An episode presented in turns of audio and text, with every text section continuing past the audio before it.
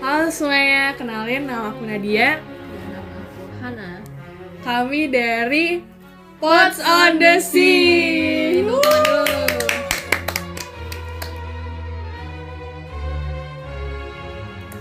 Oke, jadi hari ini kita mau ngapain, Nat? Bentar. Gue gak bisa fokus nih, bentar. Gue panik banget nih, soalnya gue kayak lagi fokus-fokusnya nih nonton apa namanya video Wooga Squad. Tolong, kayak mereka tenang, Wooga Squad. Iya. Masa lo gak tahu? Oh, squadnya Taehyung ya? Iya. Oh my god, itu squadnya isinya tuh yang kayak artis-artis top papan atas gitu.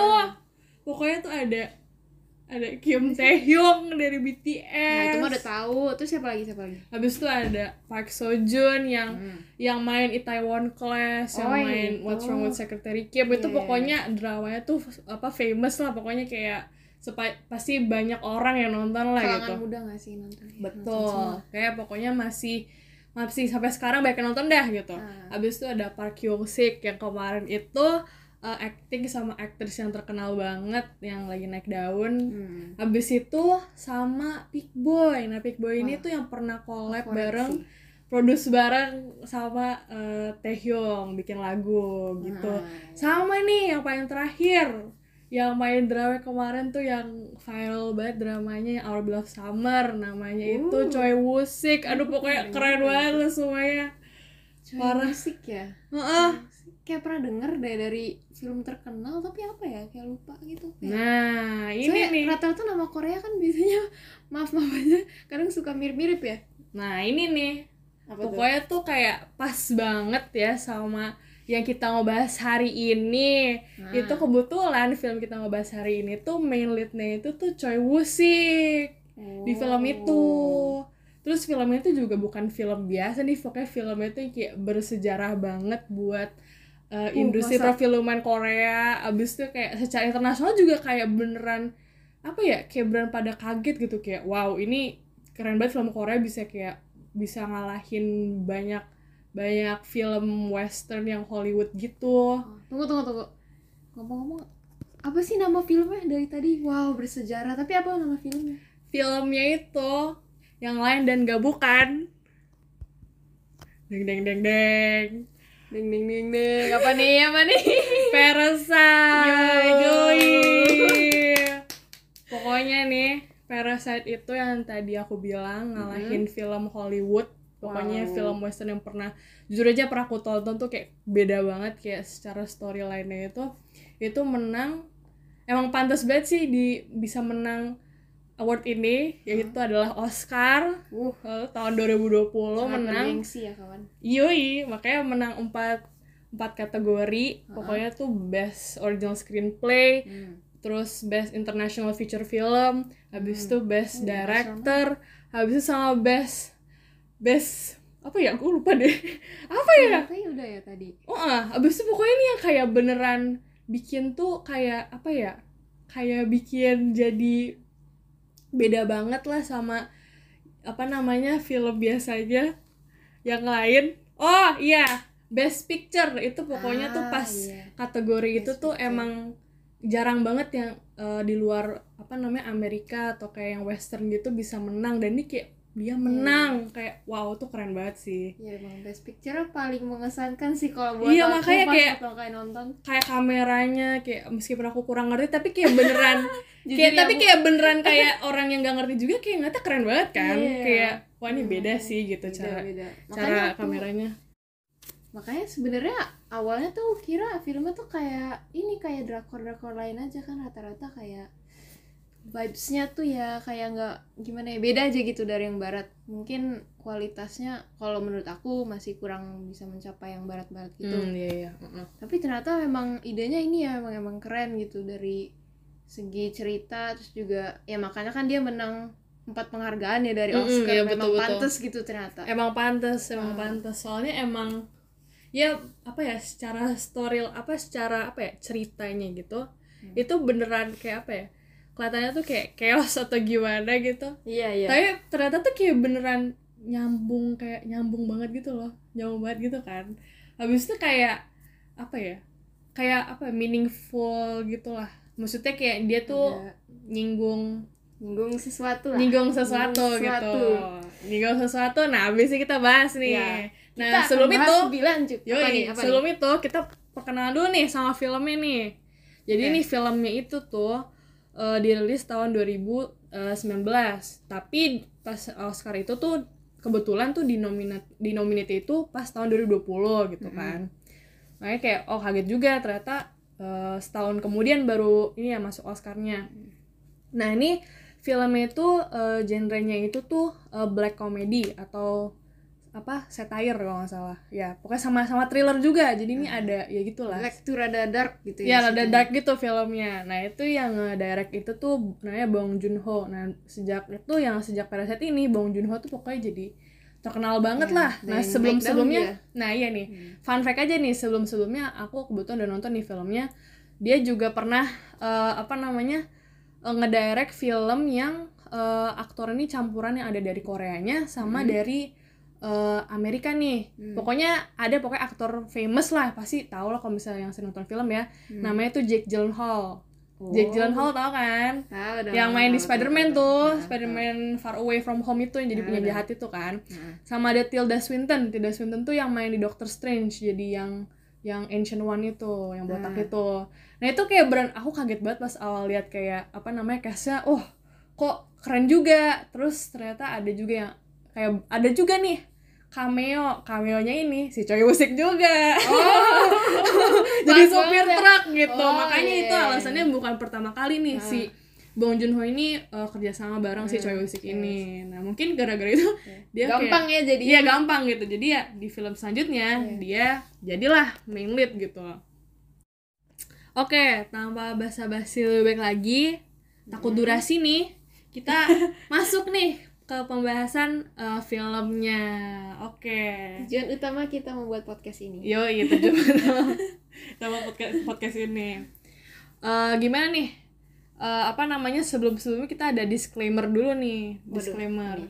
Yang pertama, ya ini ada spoiler nih ya, tentu ada spoilernya lah. Harus kan namanya juga analisis. Jadi kayak jadi harus nonton dulu baru kayak bisa ngerti lah. Terus yang kedua, ini dari kita pribadi ya, kita analisis secara pribadi. Jadi kita juga udah sambungin lah sama teori konflik sosiologi atau enggak yang ada hubungan sama sosiologi. Tentulah inilah tujuan utama podcast ini. Shout out to Paul. Oke nih, selanjutnya itu film. Jadi nih film ini tuh sebenarnya tuh nggak terlalu fokus sama kayak ngeliatin gambaran konfliknya gitu, tapi tuh banyak ngelihat adanya perbedaan atau mungkin kesenjangan kali ya. Kesenjangan antara sebuah struktur sosial kali ya, perbedaannya gitu. Tapi diliatinnya tuh dari dikasih lihat tuh dari simbol-simbol gitu. Simbol-simbol tuh misalnya dari scene atau enggak dari kayak barang atau dari dialog gitu. Oke. Ngomong-ngomong tadi perbedaan, kayaknya nanti akan dibahas lebih lanjut aja ya. Tapi sekarang kita bakal ini nih ngebahas kronologi yang terjadi di secara singkat ya, terjadi di filmnya. Mulai dari awal. Ya, kayak plotnya gitu ya, secara singkat ya. Nah, Oke. Gimana? Jadi gimana? Nah, jadi yang pertama apa, Nat?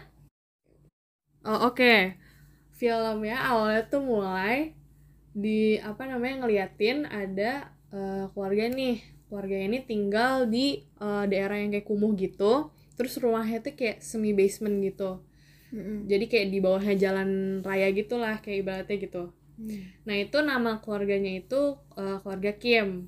Nah keluarga Kim ini tuh ada bapaknya, ada ibunya, ada kakak perempuannya, sama adik laki-lakinya. Nah adik laki-laki ini yang tadi nih, yang Choi Woo-sik ini nih. Nah nama karakternya di sini namanya Ki-woo. Nah abis itu dia main karakternya kan ya? Iya dia main karakternya gitu.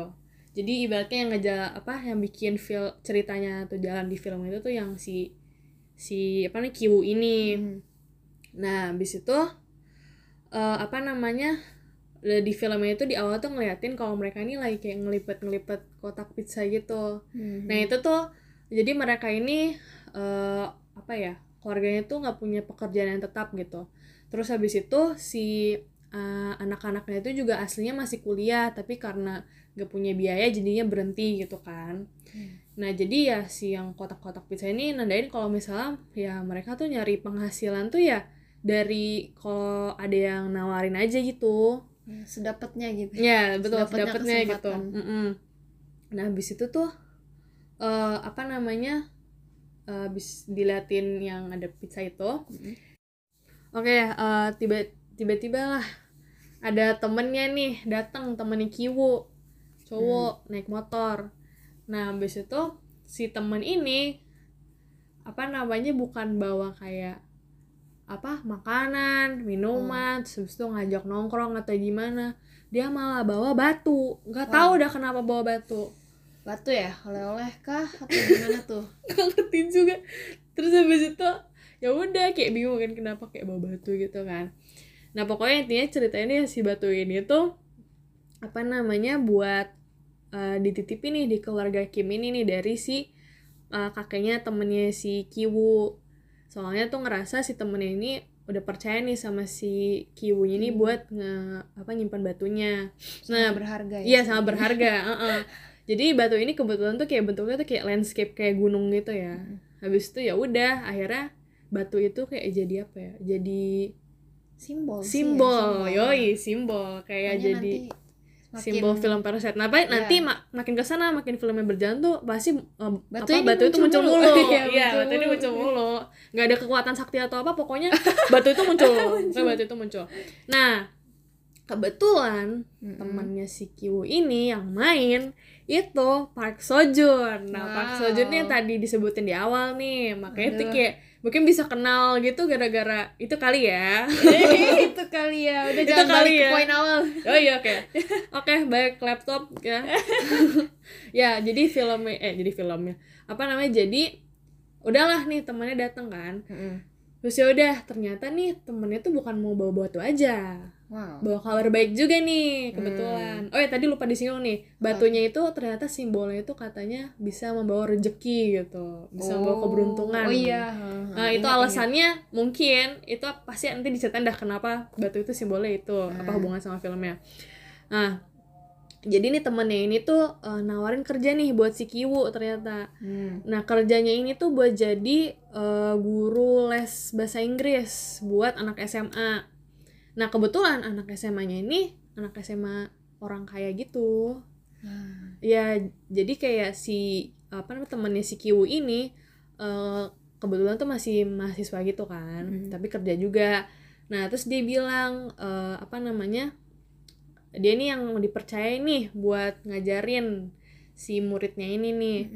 Terus si Ki-woo-nya ini tuh kayak ragu soalnya dia tuh sebelumnya dia tuh nggak pernah kuliah atau gimana, tapi pernah tes gitu kan, tes 4 kali ujian gitu buat masuk universitas. Nah, itulah gara-gara itu si temennya ini kayak percaya. Kenapa? Karena dengan dia belajar buat ujian itu dia juga udah secara nggak langsung nguasain kayak grammar, terus vocab, terus kayak secara tata bahasa Inggris tuh kayak si Ki-woo ini udah kompeten lah buat ngajar gitu. Makanya alasannya si temennya percaya. Nah, itulah filmnya itu bermulai gitu. Beran mulai gitu. Nah, itu akhirnya setelah dikasih tahu kabar kayak gitu, si Ki-woo punya ide nih. Sama keluarga juga bantu. Apa tuh? Dengan cara ini parah sebenarnya, tidak boleh ditiru sebenarnya ya. Iya sih. Ya, itu pokoknya si Ki-woo ini sama kakaknya itu kakak perempuannya itu dibantuin buat malsuin ijazah. Jadi bikinlah ijazah nih lulusan apa gitu kan. Terus lulusannya tuh dari universitas top Korea gitu. Habis itu pokoknya banyak lah gitu. Terus dia pakailah pakaian rapi gitu-gitulah. Jalanlah dia ke rumah orang kaya ini. Nah, inilah selanjutnya dikenalin nih keluarga yang kayanya, namanya tuh keluarga Park. Nah, keluarga Park ini tuh terdiri dari ayahnya, itu ibunya, terus itu ada adik laki-lakinya nih. Nah, adik laki-laki ini nih masih kecil nih, masih kayaknya masih SD lah ya. Ya itu kayak umur 8 tahun lah gitulah. Habis itu ada yang tadi yang anak SMA mau diajarin itu yang kakaknya yang cewek. Nah, habis itu udahlah si Ki-woo ini ke rumahnya. Dikasihlah dokumennya. Terus si ibunya ini yang kayak ini gak pedulilah sama dokumennya, yang penting kalau misalnya udah direkomendasiin sama siapa, sama yang ngajar sebelumnya ini, pasti dia percaya. Jadi dia tuh si ibunya ini cenderungnya kayak percaya koneksi gitu ya, kayak ngandelin koneksi. Jadi orang yang udah dikenal gitu. Nah udahlah, akhirnya pertamalah dia ngajar gitu. Pas udah setelah itu dia ngajar, ibunya kayak gara-gara ini emang hari pertama ibu yang ngawasin gitu kan. Pas ngawasin ya udahlah gitu. Oke lah gitu. Akhirnya di-hire lah gitu. Sebulan digaji gitu kan. Gajinya gede juga gitu. Masa. Udah, habis itu sebelum pulang ini nih diliatin nih karya anaknya nih, yang adiknya ini, yang laki-laki ini. Jadi dibilangnya adik laki-laki ini tuh genius, jago seni. Pokoknya anak ini kayak bukan gak normal sebenarnya, kayak kayak beda gitu lah dari anak-anak lain gitu. Kayak energetik, terus itu kayak pokoknya beda banget lah gitu. Oke lah, setelah diliatin karya seninya gitu, akhirnya pulang kan si Ki-woo-nya ini. Nah sebelum pulang si ibunya nyinggung nih si anak yang laki-laki ini tuh sebenarnya selama ini tuh ada guru seni gitu kan, tapi guru seninya ini suka banyak yang gonta-ganti itu, jadinya ya nggak pernah serak bener. Akhirnya si Ki-woo ini entah kenapa tiba-tiba kepikiran gitu, punya plan gitu kan. Akhirnya nimbang-nimbang nih kesempatannya bisa nggak ya kalau misalnya dia nge-hire orang yang dari keluarganya gitu. Nah dia kepikiran, oh ini mau kenalin kenalan dia, namanya Jessica gitu. Si Jessica ini tuh nanti bakalan yang jadi Jessica tuh si kakaknya dia yang cewek gitu. Ternyata. Nah itulah selanjutnya nih baru pertama kali. Iya. Lanjut. Jadi setelah dapat ide itu mulailah plan mereka tuh buat masukin semua keluarga ini ke dipekerjakan di keluarga Park ini kan. Nah udah nih Jessica nih masuk nih, si kakak perempuannya nih.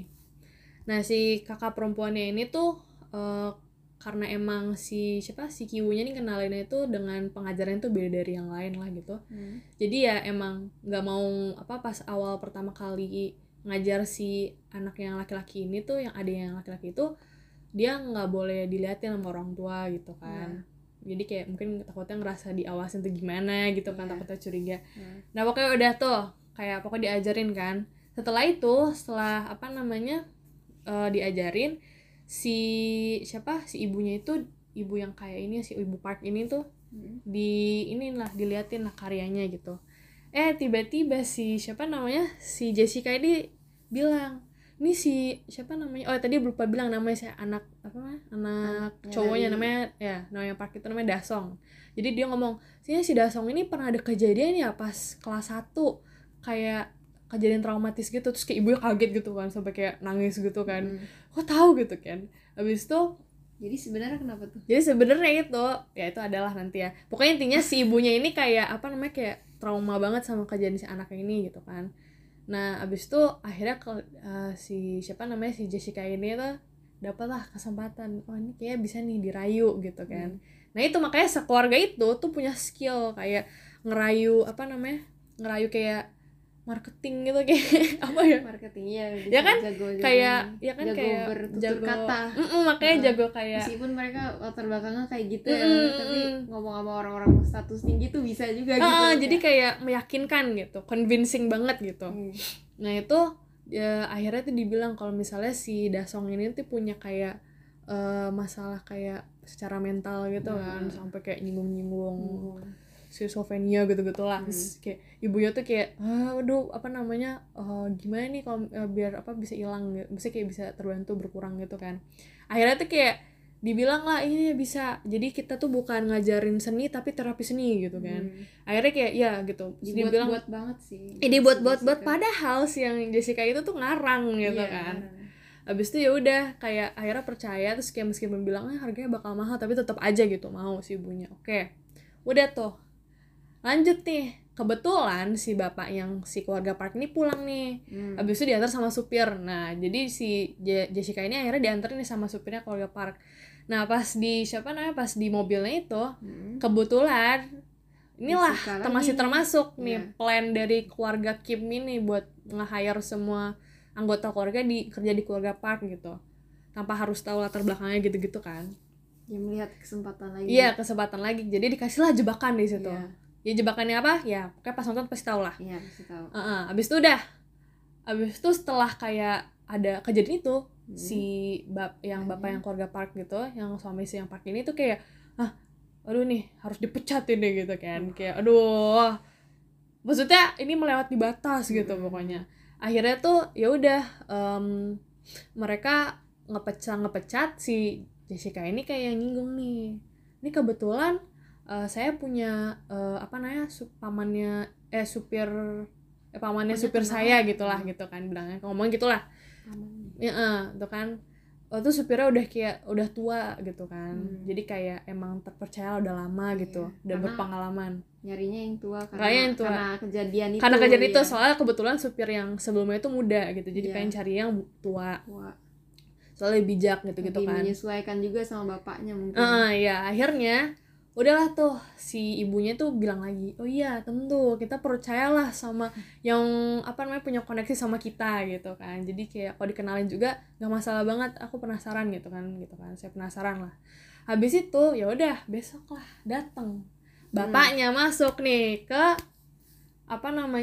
keluarga Park buat kerja di keluarga Park jadi supir udah masuk ketiga terus ketiga masuk ini si bapak sebelumnya itu sebelum dia di nyetirin si bapaknya itu yang keluarga Park itu si bapak yang Kim ini tuh belajar dulu cara nyetir mobil Mercy gitu dengan datang ke tempatnya langsung kayak jual mobil Mercy-nya nyoba dulu soal masuk mobil tapi nggak beli cuma lihat doang gitu ternyata cuma lihat aja nih fitur-fitur mobilnya gimana gitu kan mobil kaya gitu kan yaudah akhirnya udah tuh trial lah sama si Bapak Park itu kan yang Bapak Park itu ya udah ternyata dia jago, mahir. Kebetulan si yang Pak Kim ini sebelumnya pernah valet gitu pernah kerja di valet service jadi ya mahir gitu loh kalau misalnya nyetir habis itu ya paling terakhir nih paling susah banget masukin si ibunya soalnya kebetulan pembantu keluarga Park ini tuh udah emang deket banget sama rumahnya gitu jadi ya udah jadi nggak bisa secara tiba-tiba dipecat gitu jadi akhirnya itu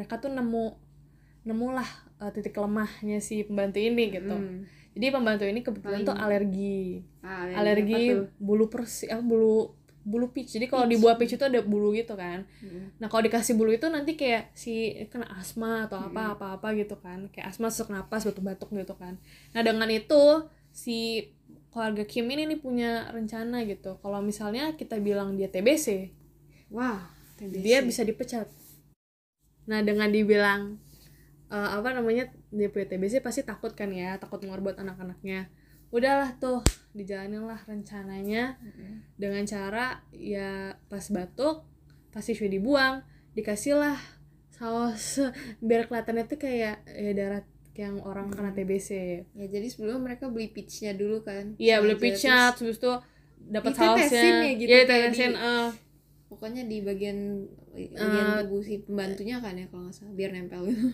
oh iya yang buat peach itu iya betul nah abis itu udah lah tuh si si ibu yang Park itu tuh kayak bingung kan mau bilangnya gimana gitu dipecat Udah akhirnya tiba-tiba lah ya udahlah dipecat gitu, nggak tanpa dikasih tau caranya gimana. Tapi itu udah dipecat. Habis itu udahlah tuh keluarga Kim full kerja di keluarga Park. Udah tuh mereka akhirnya ngerasa ini ada pintu buat kita tuh bisa aja naik status sosial kita gitu ya, secara nggak langsung gitu. Sejak dan kita kerja dan kita juga nikmatin yang apa yang mereka punya gitu kan, soalnya masuk di rumah juga kan gitu. Akhirnya udah nih setelah kayak gitu ya udah kita adalah nih kejadian dimana nyampe lah mereka ini kebetulan sekeluarga tuh keluar rumah semuanya gitu full gitu, tanpa minta supir pokoknya full, kayak cuma keluarga aja gitu. Mereka soalnya liburan sih liburan buat si ulang tahunnya si yang Da-song itu, yang adeknya yang cewek sih. Abis itu ya udah nih si keluarga Kim ini full masuk ke rumah kayak bodo amat gitu kan, kayak kan guru kan sebenarnya yang dua ini yang anak-anak ini, tapi malah masuk aja gitu kan. Mereka memanfaatkan nih ya, malah kesempatan rumah kosong keluarga nggak ada, ya udah cus langsung kan ada ya udah tuh malam di situ juga, jadi ya udah sampai malam di situ betul. Ada akhirnya mereka ya gitu-gitulah di semua fasilitasnya dipakai lah intinya. Nah, oke lanjut Hana sekarang. Ya pokoknya tadi kan sempat singgung fasilitas, dia sempat mabok-mabokan lah, terus juga tidur-tiduran di sofa ruang tengahnya situ kan, tuh paling ruangan paling space-nya tuh paling gede gitu kan. Nah sampai suatu saat jeng-jeng dulu sampai suatu saat ada yang ngebel tuh. Nah kan mereka sebenarnya pas dengar bel kan mikir oh siapa sih gitu kan, malam-malam gini kan nggak ada orang juga, pokoknya yang memang mau ke situ kan. Terus pas dilihat dari CCTV kayak sejenis kamera. Kamera bel gitu. Ternyata pembantu si Park family ini yang lama, yang dulu. Nah, kan awalnya si ibunya ini kan, ibunya dari Kim family ini kan dia ngapain sih gitu kan, di pembantu balik lagi. Terus dinyalain lah itu mic dari alatnya itu, alat kameranya itu, nyambung kamera. Terus dia nanya mau ngapain gitu kan ke pembantunya ini. Nah, pembantunya jawab ada yang ketinggalan, mungkin barang-barang sebelumnya ketinggalan situ. Terus bingung-bingung lah pokoknya, sempat dibahas dulu kan sekeluarga. Terus habis itu beneran dibuka, boleh masuk. Terus bantunya masuk, ternyata dia bukan yang ngambil barang, malah ke ruangan, suatu ruangan yang sebenarnya ini rahasia dan nggak pernah diketahui juga sama keluarganya Park itu ini, pas pindah gitu kan. Ya jadi ruangannya tuh terletak di kayak semacam sebenarnya pintu masuk persediaan tuh, makanan gitu ya. Iya, persediaan makanan pantry pokoknya gitu kan. Pantry. Jadi dari ruang utamanya ke bawah tangga. Habis itu ada pantry itu isinya makanan-makanan, terus ada lemari. Nah, di belakang lemari itu tuh bisa ada kayak alat buat puter gitu ya. Iya, tapi sebenarnya ada, tapi harus didorong dulu lemarinya. Oh iya. Dorong dulu lemarinya baru bisa masuk situ. Nah, si pembantunya ke situ, otomatis keluarganya si Kim ini ngikutin dong. Ngapain sih gitu kan? Ternyata ada ruangan. Pas dilihat di bawah ternyata ada basement. Iya, ada basement. Ada bunker sebutannya. Ada bunker dan ada itulah. Jadi film itu udah masuk ke plot twist gitu loh. Yeah, udah film yang paling beda gitu loh. Jadi ceritanya tuh di rumahnya si keluarga Park ini tuh sebenarnya kan kayak rumah orang kaya gitu ya. Ini yang ngedesainnya kayak arsitek gitu. Arsiteknya tuh yang sebelumnya yang 4 tahun lalu ini jadi majikannya sih yang pembantu sebelumnya. Jadi pembantu itu datang bersamaan sama si arsitek itu kan. Iya, jadi kayak pas arsiteknya pindahlah pembantu itu ke keluarga Park gitu kan. Yeah. Nah, itu ya udah jadi ada bunker gitu kan di bawah rumahnya gitu. Bunkernya ternyata fungsinya ini tuh buat kalau misalnya pada zaman dulu tuh kalau misalnya ada orang dari Korea Utara atau enggak buat ngehindarin dari debt collector gitu. Oh, iya, jadi kayak agak, dan di filmnya tuh kayak bunkernya tuh agak creepy gitu ya, kayak gelap. Terus suasananya kan karena sepi ya gitu, jadi kayak beneran ya udah serem aja gitu. Nah udah tuh lanjut, ternyata ada yang tinggal di situ satu orang. Siapakah dia? Ternyata dia itu suami dari si pembantu lamanya itu. Jadi dia udah tinggal lama semenjak majikannya itu ada di situ yang tadi arsitek itu. Jadi udah dari dulu. Berapa tahun ya kira-kira? Ya, 4 tahun. Sebelum Wooga Park, 4 tahun. Nah, karena nemuin si cowok itu tuh, suaminya pembantu yang lama itu, ya otomatis shock dong, satu keluarga mereka, tunggu, belum satu keluarga sih, ini baru ibunya aja yang ngeliat ya, ibu atau sama bapaknya? Ibunya aja. Ya.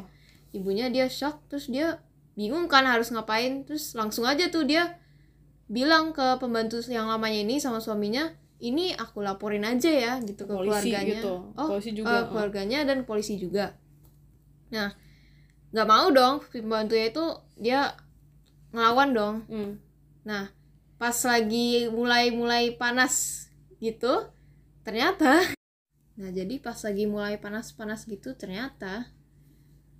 ada ada beberapa orang lagi terjatuh ke ruangan basement tadi. Nah, itu adalah si anak dua, si kakak adiknya itu, si siapa namanya? Si Ki-woo sama kakaknya sama bapaknya itu nggak sengaja kepleset di tangga ke basement itu.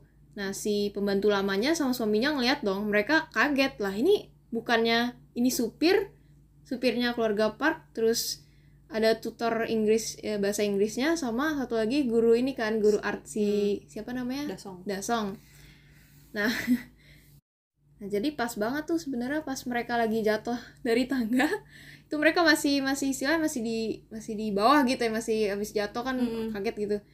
Si pembantu yang lama ini dia ngerekam dalam dia ngerekam buat supaya bukti gitu, kalau misalnya nanti kalau dia lapor ke keluarganya Park dan polisi, ya itu bisa jadi dipecat ya, gitu bisa kan. Dipecat, terus bisa ya gara-gara penipuan gitu kan, gara-gara penipuan. Nah, abis itu mulailah dia ngancem nih, karena dia istilahnya udah agak menang sih di situ ya, dia kan punya bukti, terus ada di sisi yang untung lah gitu. Ya, sisi yang untung. Terus abis itu dari basement dia suruh satu keluarga ini ke atas, terus diancam, mereka suruh tangannya tuh suruh dia kayak disetrap gitu lah ya, setrap. Nah, tapi mereka berdua santai, justru kebalikan santai. Kayak pas yang awal tadi, pas keluarga Kim itu yang kayak santai-santai mabok-mabokan di ruang tengah itu. Pokoknya kayak ruang tengah itu jadi kayak masterpiece-nya di rumah itulah gitu. Iya. Ya gitulah. Habis itu ya masterpiece-nya itu jadi kayak arsitekturnya tuh dari film ini tuh dilihat banget lah gitu. Jadi makanya kayak bagus banget gitu. Pas kameranya juga bagus ya. Yoi. Nah, terus pas mereka lagi disetrap gitu, kan mereka sambil ngevideoin ya, sambil masih kayak nahan buat ngesan ya, tombol mereka jadi megang tombol. Jadi kalau misalnya salah satu dari keluarga si Kim itu ngamuk, mereka tinggal aja tuh pencet tombol gitu kan, tombol langsung ngesan gitu, langsung ngesan. Nah, tapi pas mereka lagi mungkin kurang sadar gitu, nggak fokus. Nah, habis itu dari keluarga Kim langsung tuh mereka nyerang si membantu lamanya dan suaminya buat ngerebut tombol itu. Ya, HP itu kan, kan di HP gitu kan. Nah, itulah awal mulanya konfliknya itu di sini gitu. Nanti kita bahas lagi tuh soal itu. Nah, lanjut gimana setelah itu? Nah, setelah itu kan rebut. Nah, akhirnya karena mungkin 4-2 juga kali ya. Yeah. Jadi yang si pembantu lamanya ini kalah, sama suaminya juga kalah. Nah, mereka diseret ke bawah. Yang satu disekap, yang satu itu yang satu di kayak diikat gitu. Pokoknya disekap sama ikat. Nah, itu mereka kayak gitu karena kebetulan si keluarga Park ini pulang mendadak gara-gara hujan. Terus tadi mau camping kan. Terus habis itu ya pas itu ya udah kayak mereka kan telepon dulu kan, telepon kayak ini boleh nggak masakin mie gitu. Soalnya tuh anaknya tuh bete, si Da-songnya ulang tahun.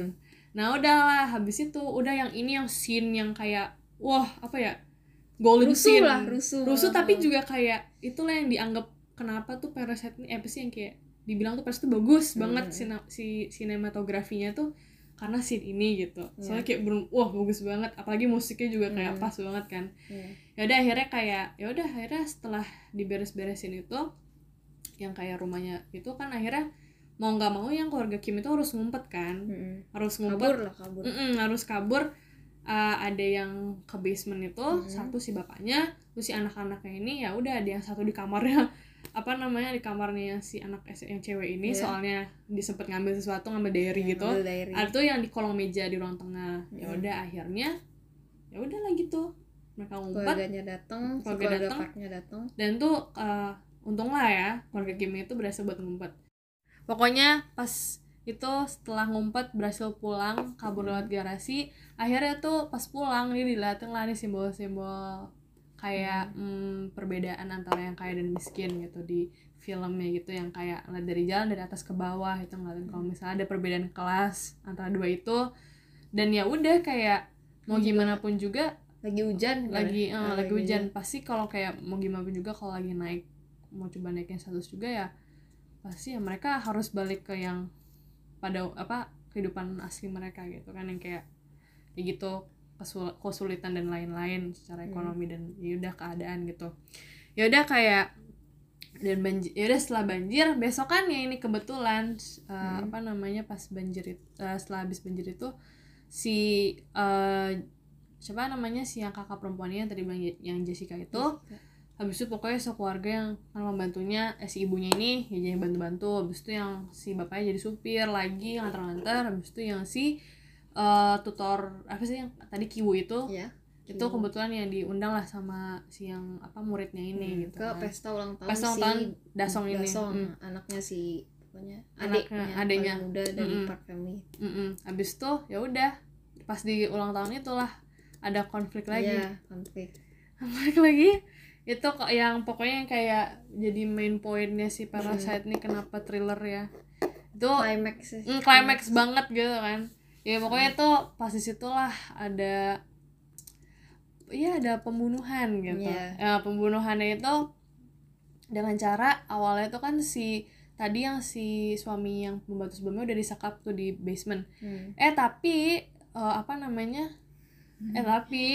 si Ki-woo ini dia tuh ngerasa ini kayaknya gue harus mengakhiri mereka biar ini kan, bawalah itu batu muncul lagi di awal yang dari awal tadi. Batu kayaknya tuh niatannya tuh buat gebuk kayaknya akhirnya ya udah pas kayak gitu udahlah karena mungkin apa ya sial gitu ya jadinya ya udah nggak berhasil karena ternyata malah justru kebalikan, cuma yang ditimpuk batunya yang gitu, si Ki-woo gitu berbalik lagi ke dia gitu. Jadi abis sebenarnya tuh, dari sehari sebelumnya emang Ki-woo tuh udah mulai ngerasain nih kan apa sih kayak kalau bahasa Inggrisnya sih realization gitu ya kayak udah mulai ngerasa dia bingung gitu sama posisi dia sama status dia gitu kan, kayak yang awalnya ngerasa kayak kemungkinan bisa naik status sosial atau akhirnya nggak sampai kan akhirnya dia sempet ada tuh sebelum scene ini tuh ada juga dia nyinggung, dia ngomong sama muridnya ini kayak ngomong aja gitu, ini sebenarnya aku tuh layak nggak sih di sini, maksudnya layak ngeliat sekitaran tuh orangnya kayak semua kayak layak nggak sih aku ada berada di apa tahap kayak status ini gitu. status mungkin tuh bukan secara permanen di gitu tapi kayak sementara aja ngerasain tuh layak nggak sih gitu kan. Yaudah akhirnya ya karena ya lanjut ya ada ketimpuk sendiri juga akhirnya ke atas tuh yang suami tuh udah tuh barbar gitu kan, dia ngambil pisau di dapur, dia kan karena sebelumnya itu kayak siapa namanya si istrinya itu yang pembantu sebelumnya itu kan kebetulan pas yang disekap itu dia tuh jatuh dari tangga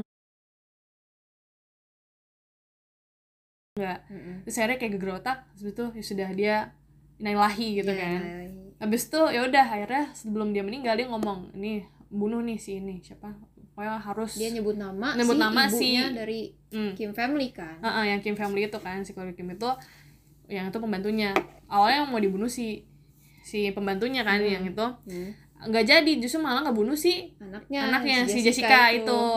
Ya udah akhirnya ya udah si kaget Jessica tuh pertama terus akhirnya ya udah akhirnya mereka nih coba buat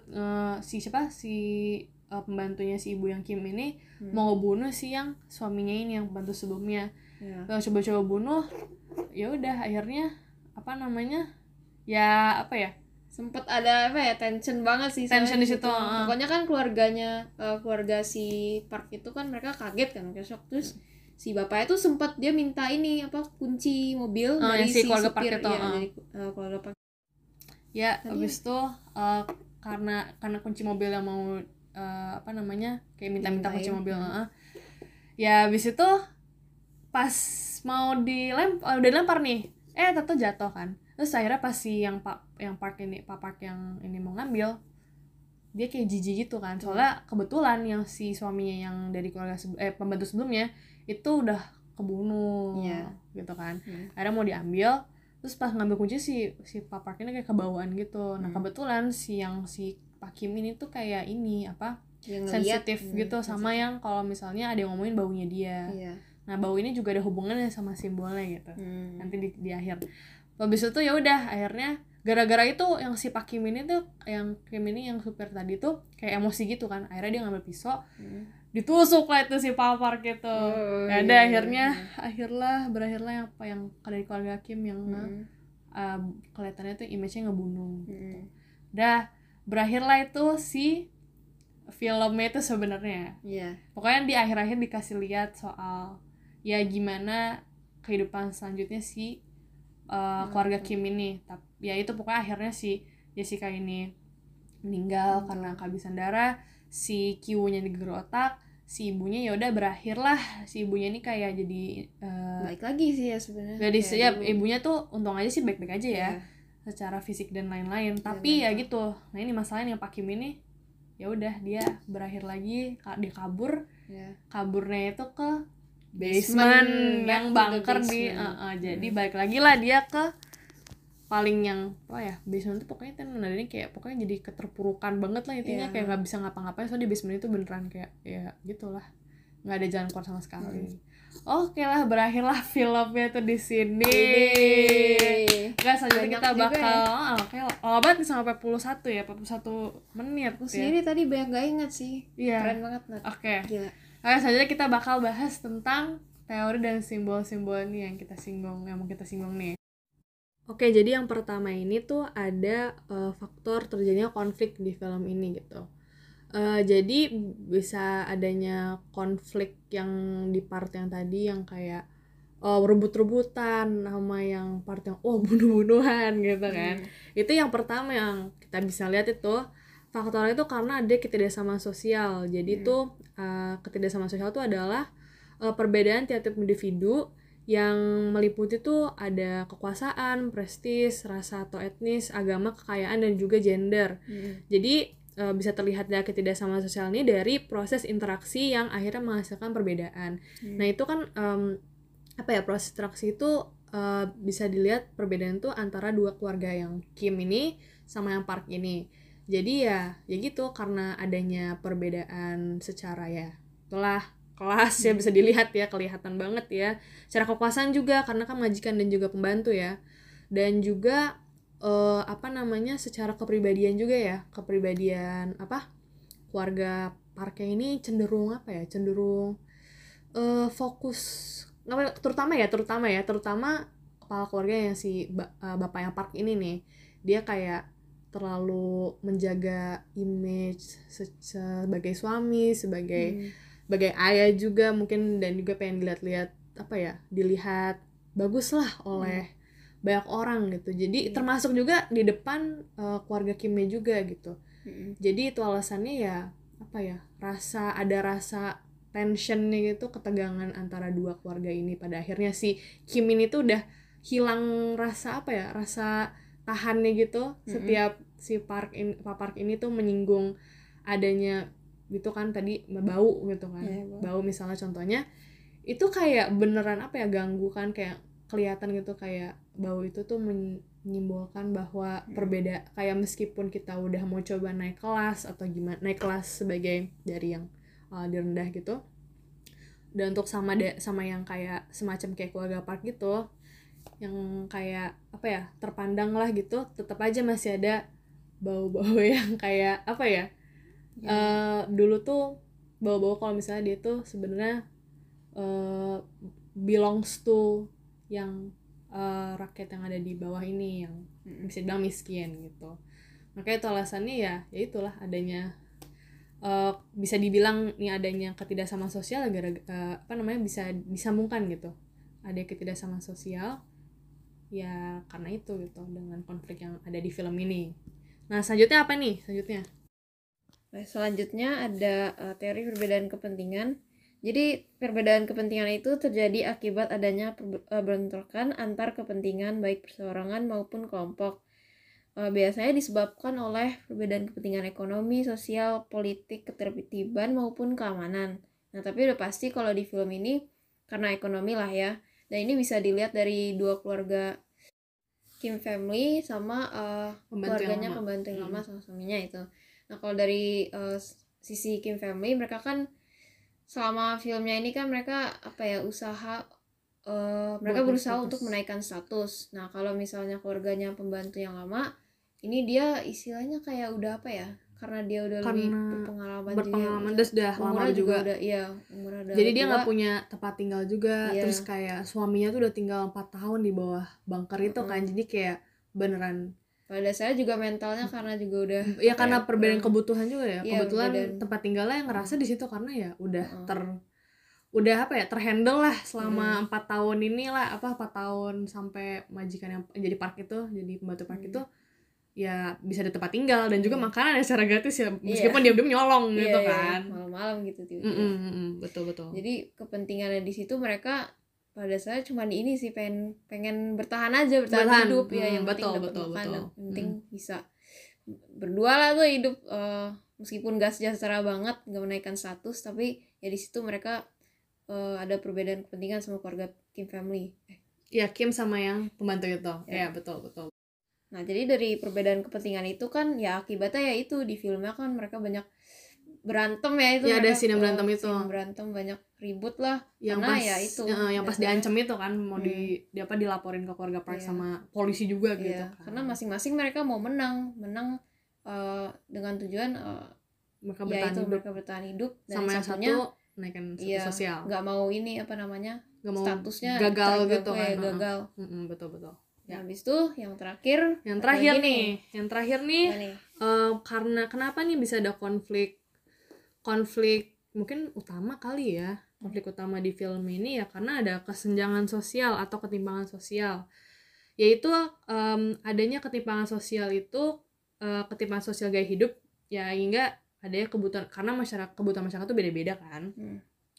Nah, itu kemudian tuh ada pasti timbul itu rasa ingin seperti orang lain. Jadi padahal tuh dia tidak mampu untuk mewujudkannya seperti Ki-woo ini nih. Ki-woo ini tuh emang paling utama nih yang ngejalanin rencana mereka buat naik status sosial gitu. Mau gimana pun caranya gitu kan.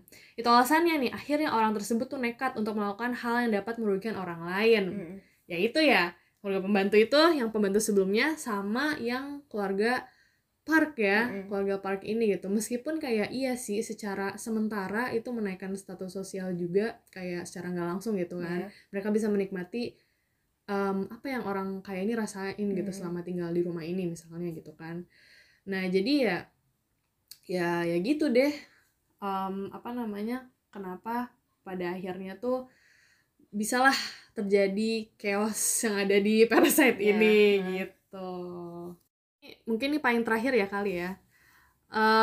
Yang simbol itu kayaknya yang fokus itu tuh di batu ya kayaknya ya. Ya nggak sih di batu? Iya benar-benar. Yang di batu itu ngeliatin kalau yang aku pernah nonton ya tentang simbol soal Parasite. Itu yang batu itu nandain tuh mimpi seorang Ki-woo ini buat naikin status sosial. Jadi ya pasti di sini tuh dimana si Ki-woo ini demen banget sama nih batu, dipeluk-peluk gitu kan. Pas yang banjir juga dipeluk gitu kan, dibawa ke tempat pengungsian pas banjir itu. Ya itu karena dia tuh memegang erat harapan dia tuh bisa buat naik status sosial untuk bisa ngubah keluarganya bisa jadi penggerak lah buat keluarganya tuh bisa jadi hidup yang lebih baik gitu. Dan ternyata tuh ya gagal gitu. Jadi nandain tuh bahwa ya orang yang mencoba untuk bisa naik sosial ada satu kelas ya berarti sama si keluarga Ki-woo yang Kim family ini ya gak selamanya bisa berhasil. Ya itu kenyataan juga gitu kan. Kayak ada orang yang kayak udah berusaha keras yang misalnya miskin gitu. Ada yang masih tetap berakhir ke kemiskinan dan juga mungkin kerugian lebih parah gitu. Betul ya.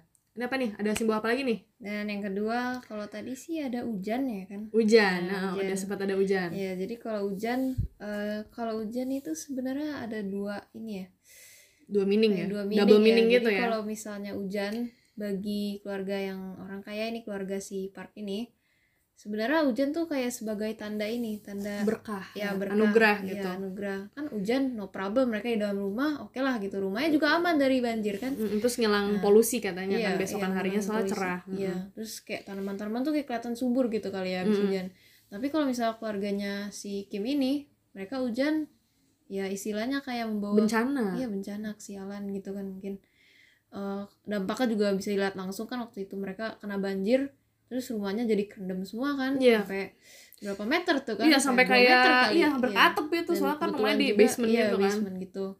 Nah, terus yang tiga ada yang ketiga ada ada ini, apa namanya? Bau ya.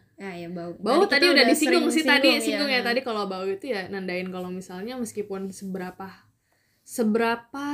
keras yang orang yang di status yang di bawah ini buat naik ke status atas tuh pasti masih ada embel-embel lah, ngeple ya, yang ketinggalan gitu, kayak masih susah, pasti gitu, masih buat ngilangin sense of poverty-nya gitu lah, ngeple gitu. Yoi. Aduh. Seriusan keren loh. Iya, itu berkat nonton analisis juga ya. Oke, untuk kesimpulannya nih gimana? Ya jadi kesimpulannya dari Parasite ini ya meskipun ada orang yang di bawah sana, maaf ya, maksudnya ya kita juga bisa lah kayak ngerasin kayak gitu, mau kayak mau seberapa keras kita coba buat naik ke atas bisa aja gagal gitu.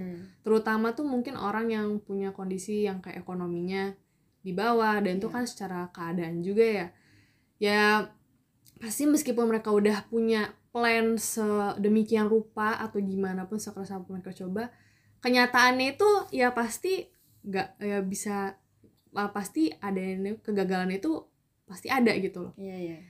Makanya kayak jadi itu alasannya ada tuh sempet nih ada mungkin kayak quotes gitu kali ya dari yang si bapak yang Kim ini nih si ngomong apa sih rencana paling baik gitu, paling bagus terbaik itu apa, yaitu adalah satu nggak ada rencana sama sekali ya karena pasti hidup itu ya tidak bisa direncanakan.